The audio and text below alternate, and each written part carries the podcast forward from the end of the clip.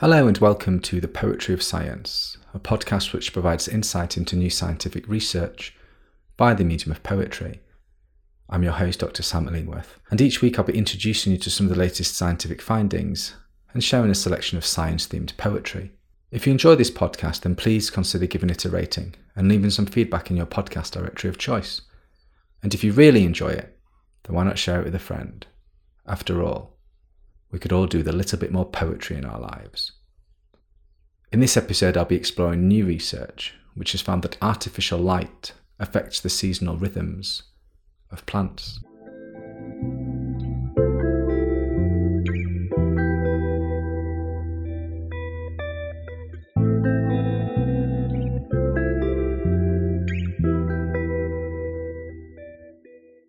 Turning from the sun, our planet tries to sleep its marbled surface blemished by the humming need of a billion pinpricks of light.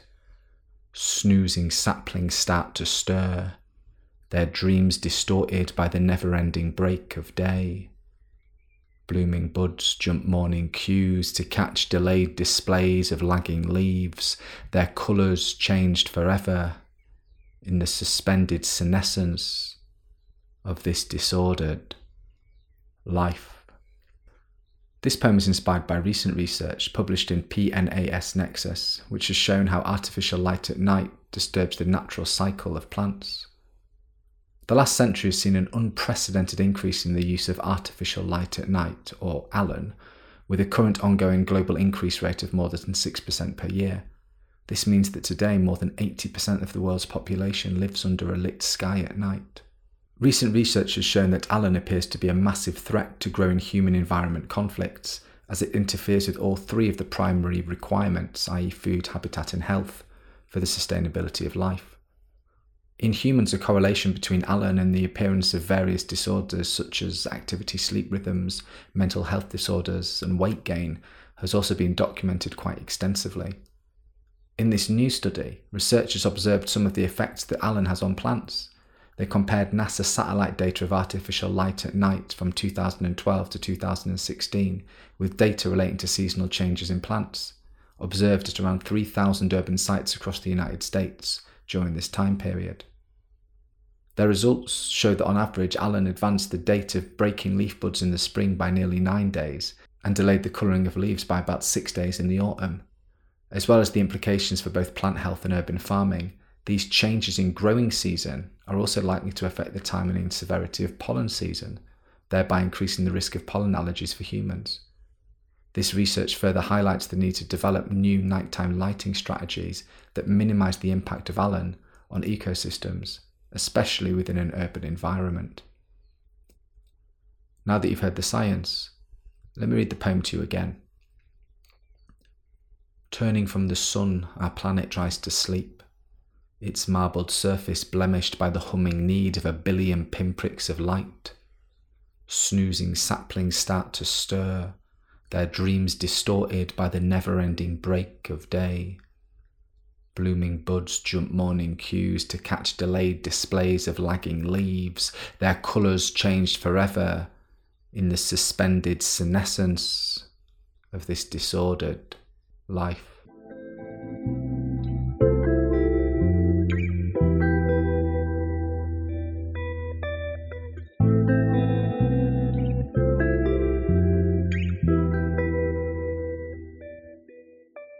This section of the podcast, I'd like to share a poem written by another poet on a topic related to the science that has been discussed so far. In this episode, I'll be reading In the Changing Light by Carter Revard. Carter Revard was an American poet, scholar, and writer who was born on the Osage Reservation in Pawhuska, Oklahoma in 1931. He is of Osage, Ponca, Irish, and Scottish Irish heritage and was one of the first Native Americans to receive a Rhodes Scholarship to study Oxford University in England after which he received his PhD in English literature from Yale. His poetry collections include Ponca War Dances, published in 1980, Cowboys and Indians Christmas Shopping, published in 1992, and An Eagle Nation, published in 1993. His many awards and accolades include the American Indian Festival of Words Author Award, the Oklahoma Book Award, and the Lifetime Achievement Award from the Native Writers Circle of the Americas. Revard died at his residence in University City, Missouri in 2022 at the age of 90. In the Changing Light by Carter Revard. Brimming the trees with song, they flood July, spill over into August, pulling love cries, cicadas here. One that our cat brought me lay, legs folded neatly on clear wings, as on a shroud, green and white, fizzing now and then, but when I threw it, spread wings and zagged in a wide curve into the sweet gum tree, where presently its dry buzzsaw whined for some significant other to augur down into dark, dense earth and gnaw at the root of things. Son's eyes, Son's wings, Son's song for seventeen years or so. As daylight sharpens, deer slip back into the woods. I wonder what a deer when danger grows too bright, makes of a world whose darker, truer memories in ear and nose must solve the dazzle of our alien eyes, more surgical as stripping off its cover at masking selves as downward leaves. I've read somewhere the claim by computer people that pain cannot be felt until self consciousness has been achieved, and that they are programmed in that level, so they said, of artificial pain. In A.R. Luria's book, The Mind of a Mnemonist, the man infallibly remembered everything, but all perceptions were unlike ours. Hearing, he tasted sweet, bitter, salty, heard neon colours, rough or silky, icy or blood warm words, laid them like eggs aside on streets. His memory walked stolidly along, walked back to get them when he needed to.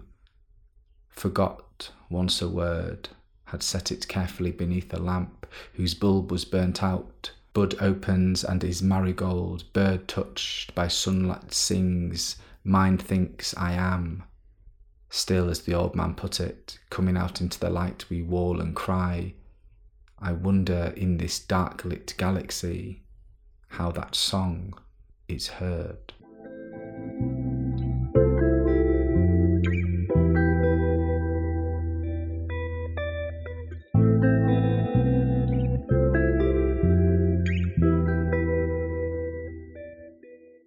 Thank you for listening to the Poetry of Science. If you want to find out more about the scientific study featured in this episode, or read any of the poems in full, then please visit the show notes at scipoetry.podbean.com. That's scipoetry.podbean.com, where you can also find out how to get in touch with any questions or comments you might have.